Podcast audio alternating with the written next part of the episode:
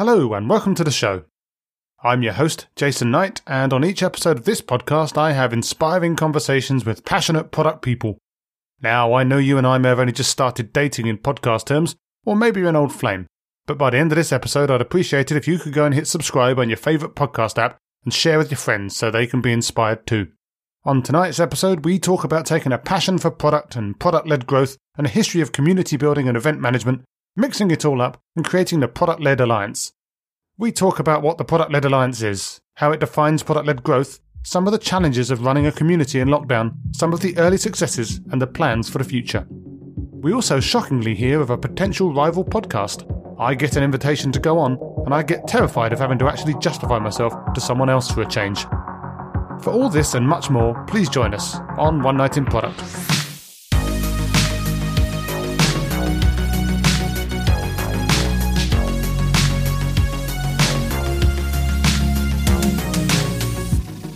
So, my guest tonight is Heather James, multiple marathon runner, former fitness instructor, and competitive cheerleader, now turning her cheerleading skills to promoting product led growth as the founder of the Product Led Alliance, a collective of passionate product led leaders committed to sharing product led growth success stories, experiences, and challenges. Hi, Heather. How are you tonight? Hi, Jason. I'm very well, thank you. How are you? I am fantastic. First things first, aside from the headline, which I just read from your uh, website, who are Product Led Alliance? Um, the Product Led Alliance is a digital community for product people who specifically are passionate about product led growth. We've got loads of resources online, and don't worry, this isn't going to be like a mini pitch, elevator pitch, but yeah, resources, articles, blogs, templates, articles, frameworks, things like that. And most recently, in um, well, in 2020, we've also been hosting virtual events. The plan in 2019, towards the end of 2019, was to host some in-person events, but obviously um, COVID-19 torpedoed those plans. I know that there's, um, you know, there's lots of product communities. There's some really awesome ones out there, and we're not unique in focusing on product led growth. The thing that I do think makes us unique is that we're really inclusive. Quite often, product led growth communities focus on B2B SaaS, um, which isn't wrong. That's kind of the industry and the market that's pioneered PLG. But there's lots of kind of legacy industries and organizations who are also trying to become more product led. And while they might not follow kind of the key some of the core things that people associate with product led growth, like freemium models and, and free trials and um, things such as this, there's still the desire and the kind of impetus to make the product more front and center of strategy and to position it more as a driver of growth. So we try to include multiple industries, legacy industries, industries you wouldn't necessarily expect, like hospitality and travel and retail, and media and broadcasting. So that's really what I think makes us special. Nice. So we'll, come back a little bit to that uh, and do some follow ups on that in a minute. But before before that, obviously your your background was was very much before in kind of events management. You've had you've, you've done a long stint in events management before moving into I think portfolio management. Uh, Informa was that like when you started getting into to product management and, and managing products specifically, or have you always been interested in that? Um, yeah, exactly. It was during my time at Informa that my interest really got piqued with product management as I was managing kind of a portfolio of both digital and non-digital products. I'm, I'm not going to lie. I'm not going to say that digital product management was my strongest suit, but I started to become really kind of intrigued with the process of it, how it was a function that's not not necessarily emerging, that it's digital product management isn't new, but it's constantly evolving. Um, it's something that I think is, is changing all the time. There's always different ways to approach it. The way that B2B and B2C consumers consume is always is well, is constantly changing. So um, I just thought it was a really exciting space, and I actually kind of cursed my lack of natural tech ability in that I wasn't naturally, I wasn't necessarily really aligned to product management and digital project management as a long term career. But it really gave me the idea to kind of put the two things that I'm passionate about together. Um, kind of events, bringing people together and sharing really like high quality content and product management. And I kind of really became captured by the notion of product led growth. I started reading, um, I was already reading quite a lot of content um, in my free time because I'm a dork um, about product management, even though it's a job I don't do. But then kind of reading the OpenView blog and, and reading about how product led growth was, you know, becoming something that investors were looking for, that it was kind of a movement and a, a kind of concept that was gathering pace. I wanted to do something that showcased that, but like I said, just something a bit more inclusive and wasn't exclusively for SaaS.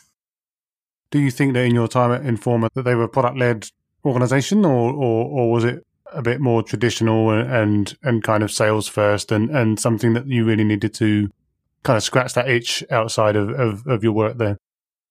That's a great question. Um, Informa is absolutely not a product led organization. um, I loved my time there, but yeah, it's very much sales first, revenue first. Salespeople sat at the top of the pyramid, followed by product, and then yeah, it cascaded down. I'm not going to talk about the who was even lower. we'll, we'll we'll we'll talk about that afterwards. But obviously, product led growth is very on trend these days. You've, you've touched on that yourself, and there's lots of people talking about it. There's lots of people writing books about it and starting communities about it. Obviously, you've done that yourself with uh, with your organization. But why are you so passionate about product led growth as a concept? What what what does it what does it mean to you, and, and, and why is it so exciting? That's a really good question. Um, I would say. Thank you. um, I think product led growth is really exciting because it is it's forward thinking. I think for for a very long time, um, the business world or the way that the way that organizations engage with their customers has been pretty much exclusively sales or marketing first. And I think product led growth is moving away from that, moving away from that constant acquisition, acquisition, acquisition, or revenue, revenue, revenue, and kind of changing the dial a bit. And I think long term, it can really change the way that we kind of consume and are marketed to. And I think it changes it changes the nature of organizations internally as well. Um, coming from a company like Informa that was not product led and that was there's very much sales led. Like I said, I love my time there, but at times and in certain departments, it could create real toxicity. I can't believe I said that word right first time. Um, yeah, create real toxicity and um, internal fractions. Um, and quite often, teams would end up being pitted against each other because although everyone has a common goal, sometimes there'd be different ways to get there or teams would be prioritized differently. For example, sales would be incentivized in the best way and would have the best chance to to get commission and make revenue. And quite often their incentive scheme was actually at odds with other people. So sales would be incentivized on the revenue they brought in versus marketing, who'd be incentivized on gross profit. So a salesperson could go and sell a contract that for 250 grand, but then it would cost 245 grand to actually deliver. um, and so, you know, the, the salesperson's laughing, he's taking home 3% or whatever, um, happy as Larry. And then the poor marketing person is actually not going to meet their, um, you know, their commission targets because of because of the profit. So I think product led can really change that, can put product at front and center, move away from this idea that everything has to be about revenue. Yes, revenue is crucial. Companies don't survive without revenue. I love money, but it's um, I think it can really change the way that yeah companies engage with both externally and internally as well. Yeah, it's obviously a, a typical challenge that you hear about, and and certainly I've seen in the past where the misalignment of of incentives is, is a big problem. And, and I've certainly seen some people, even in not product led growth companies, still sales led, but trying to be more product focused, doing things like maybe paying less commission on on sales that, that aren't well, I guess I'm specifically talking about more where you have a like a professional services product mix or something there that they're, they're trying to be more product focused, so they, they pay less commission in, uh, on non product sales and stuff like that to try and force people in. But I guess unless you have that alignment of incentives, then then you're always going to be struggling. But on that, what what are some of the challenges that you've seen or heard about during your work of companies becoming truly product led? Because I see it in some of the communities and some of the blog posts and other presentations that come out that not everyone seems to be sold on this stuff. Uh, they don't think it's for, right for them, or they don't think it's right for their type of business.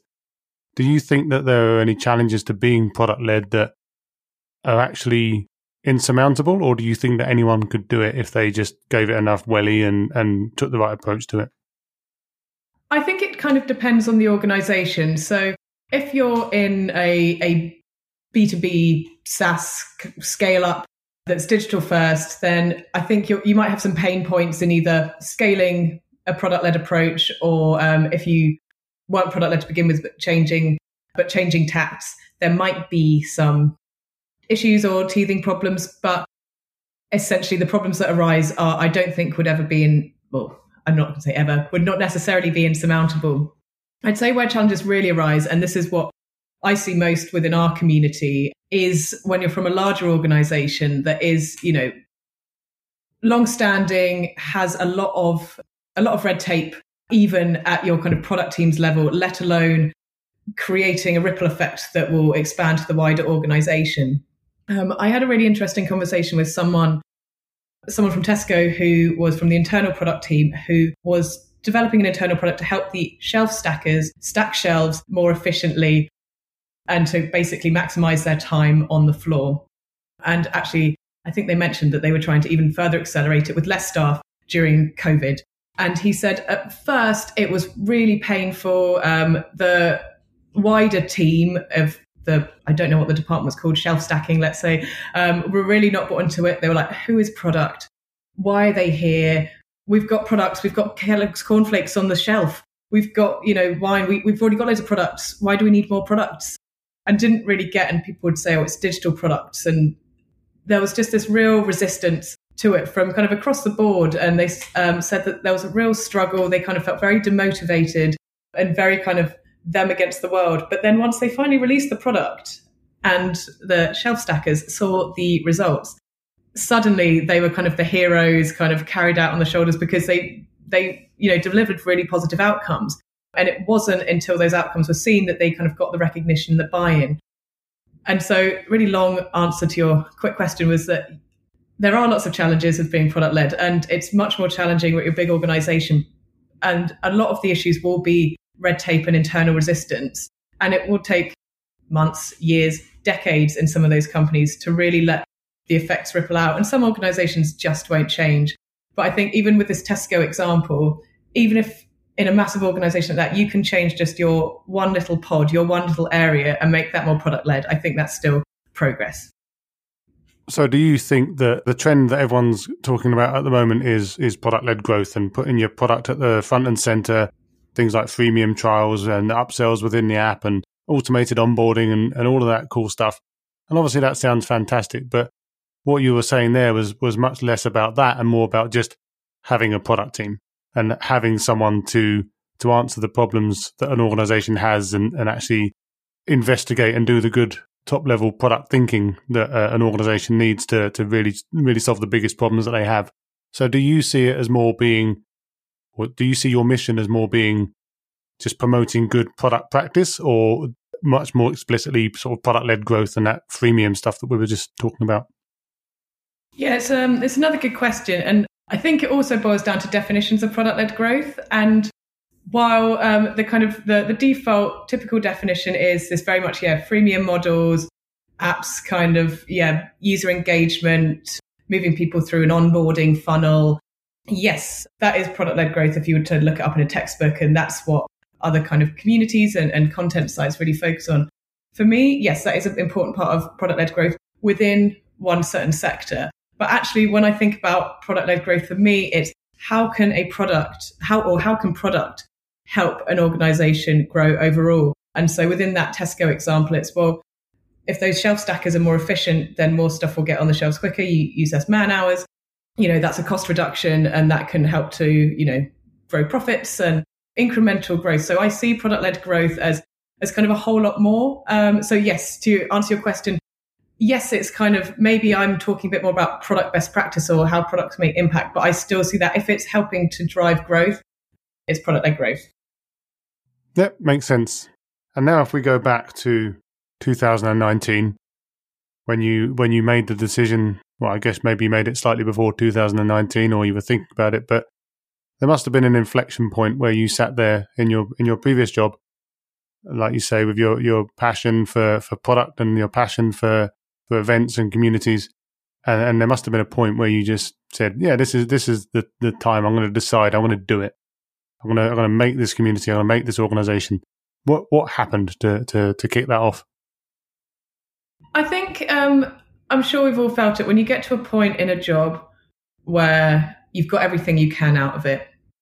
And I felt that I'd got to that point at Informa. I'd loved my time there, but I couldn't see up until that point I'd been able to see quite a clear pathway to progression and and moving forward. And the path had kind of disappeared. It's a very big company, constant restructuring, a number of factors just meant yes, I knew I could progress one there, maybe or maybe shift departments, but actually I felt my time there was done. I looked around the job market for a similar role and nothing really jumped out at me. And so my kind of feeling was after speaking to some recruiters as well who kind of put me up for some roles that really didn't entice me. And I thought, oh, well, kind of going into the frying pan, into the fire.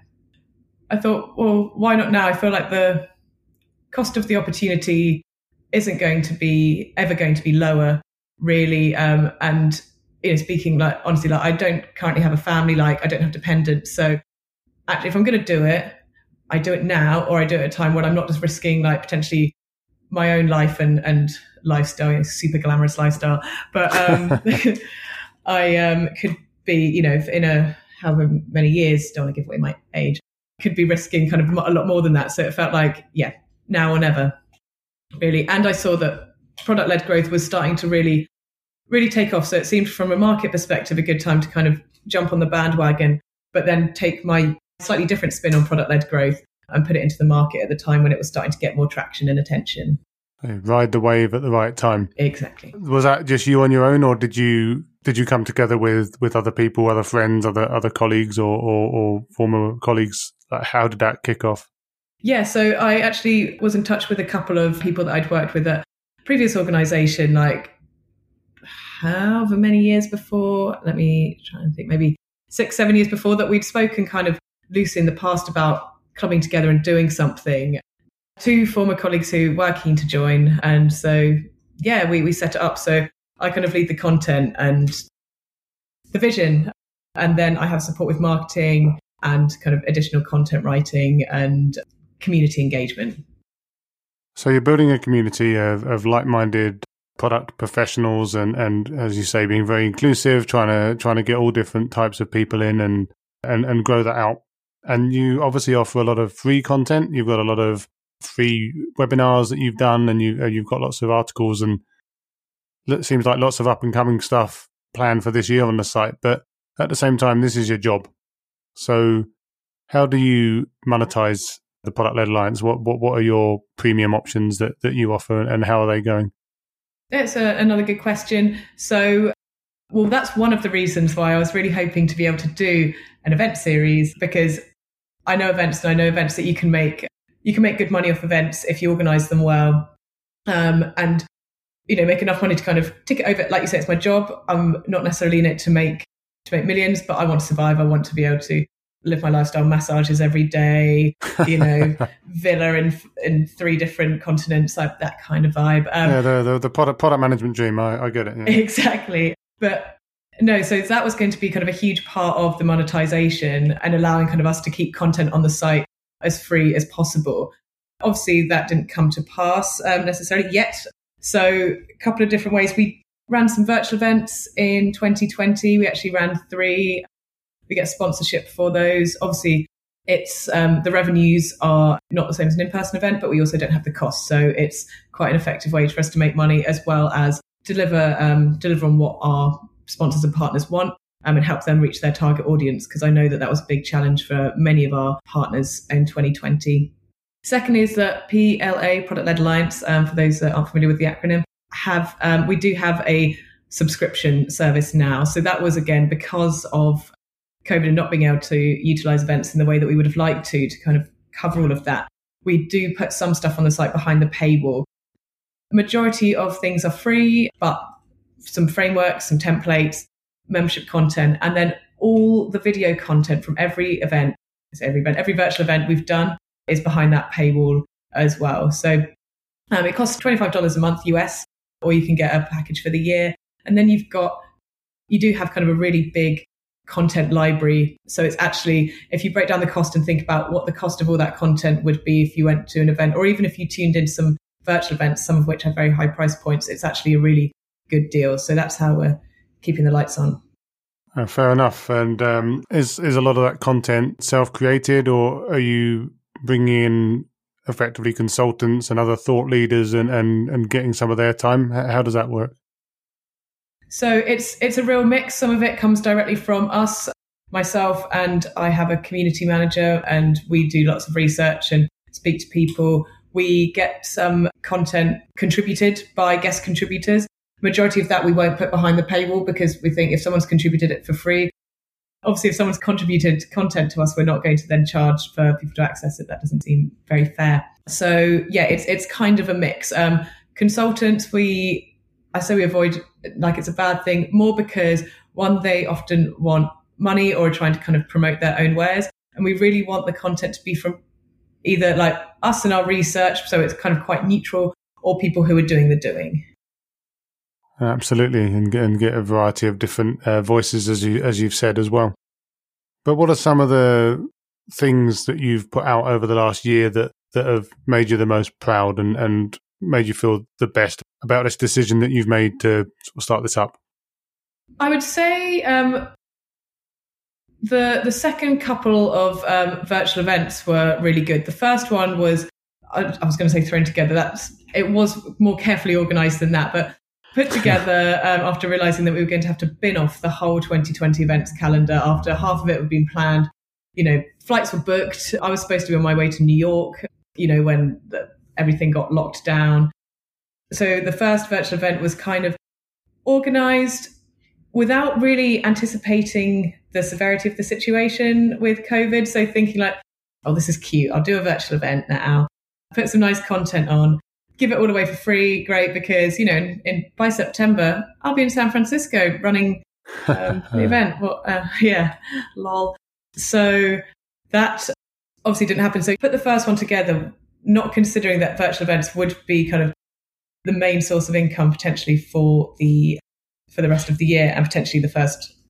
I'm staying optimistic. It would just be the first half of um, 2021 this so that one was was good but i still felt it was it was a bit rushed a bit panicked and like i said it it wasn't as well curated as i would have liked it to be by the time we rolled around to the second virtual event the product led festival that was great but actually it was the the one we did most recently in december the, the cpo summit that made me feel the most proud i think and, and happy because that was something again i kind of noticed that there's like a million and one product manager events um, you know, there's a million and one fantastic product manager events. Um, you know, I tune into loads of different content and, and virtual sessions that have taken place over the last like year and obviously beforehand. But I noticed there wasn't really anything specific for those in kind of more senior product roles, whether you're a CPO or a VP. And it was just one of those things that I kind of noticed and thought, well, you know, why don't I th- uh, throw together a virtual event on this? I'd kind of had a thought to do an in person event in 2020 anyway. Um, wanted to do one in the US and potentially one in London. Had kind of semi laid out the plans for them before COVID. So I thought, well, why not do it in uh, uh, in a virtual setting? What's what's the harm? And actually, the traction we got, the discussions that were had, were just absolutely fantastic. I've the, the feedback. I still get good feedback today of people saying like, I took so much from this event. It really opened my eyes to a lot of different things. There was a diff- really good, unique range of industries, and the topics are really on point. So I think that was a thing. And it was also kind of the end of the year. It really culminated the year well. Yeah, sadly no after party though, but you know, maybe this year. No. Well, actually it was that was the day before we went into second tier 4 I think in London or one of the the lockdowns basically the day before the pub shut. So we did have an after party the next day just for the staff. Huh. And it got out of hand. I'm still recovering, I think. there, that happens. And what are some of your ambitions for the uh, the organisation in 2021 after we get out of the current lockdown situation everyone gets vaccinated? What's what's next? So events, we will hopefully be back on the road doing events. That's number one as soon as we're allowed out on planes in in rooms with more than six people. That's top of the agenda. Um, we've got a podcast coming out in the next couple of weeks as well. Um, How dare you? I'm really sorry. Don't worry. It won't be nearly as good as this one. I, um, it's called For the Love of Product. And what we tried to do to kind of position it slightly differently is each session will either interview a CPO or a VP of product or a founder. And it's kind of looking at either the head or the heart of the product. So the passion, the creation, the invention, and then that process of how do you go as a founder to hand your product over to a to a product team to a to someone um, i use the analogy quite often giving your baby over to a nanny as you have to go and kind of become ceo or, or change in the company. And then we look at it from the other side those who are in a senior product position and how they lead product. And so it's kind of got a bit more of a leadership stance Ah, sounds good. I'll, I'll, I'll give it a listen and uh, and try and take some notes. But yeah, I've always seen it as as almost like trying to pull a sword from a stone. Sometimes trying to get the uh, get the product out of the founder's hands. But you know, maybe maybe maybe you'll get some good advice from some of these people about the way they made the transition. Well, Jason, that was very well volunteered to be one of our guests. Thank you. Oh, brilliant. Well, I am a knight, so there yeah, exactly. um, and on LinkedIn, you you say you're highly ambitious. So, what are your ambitions for the Product Led Alliance in 2021 and beyond?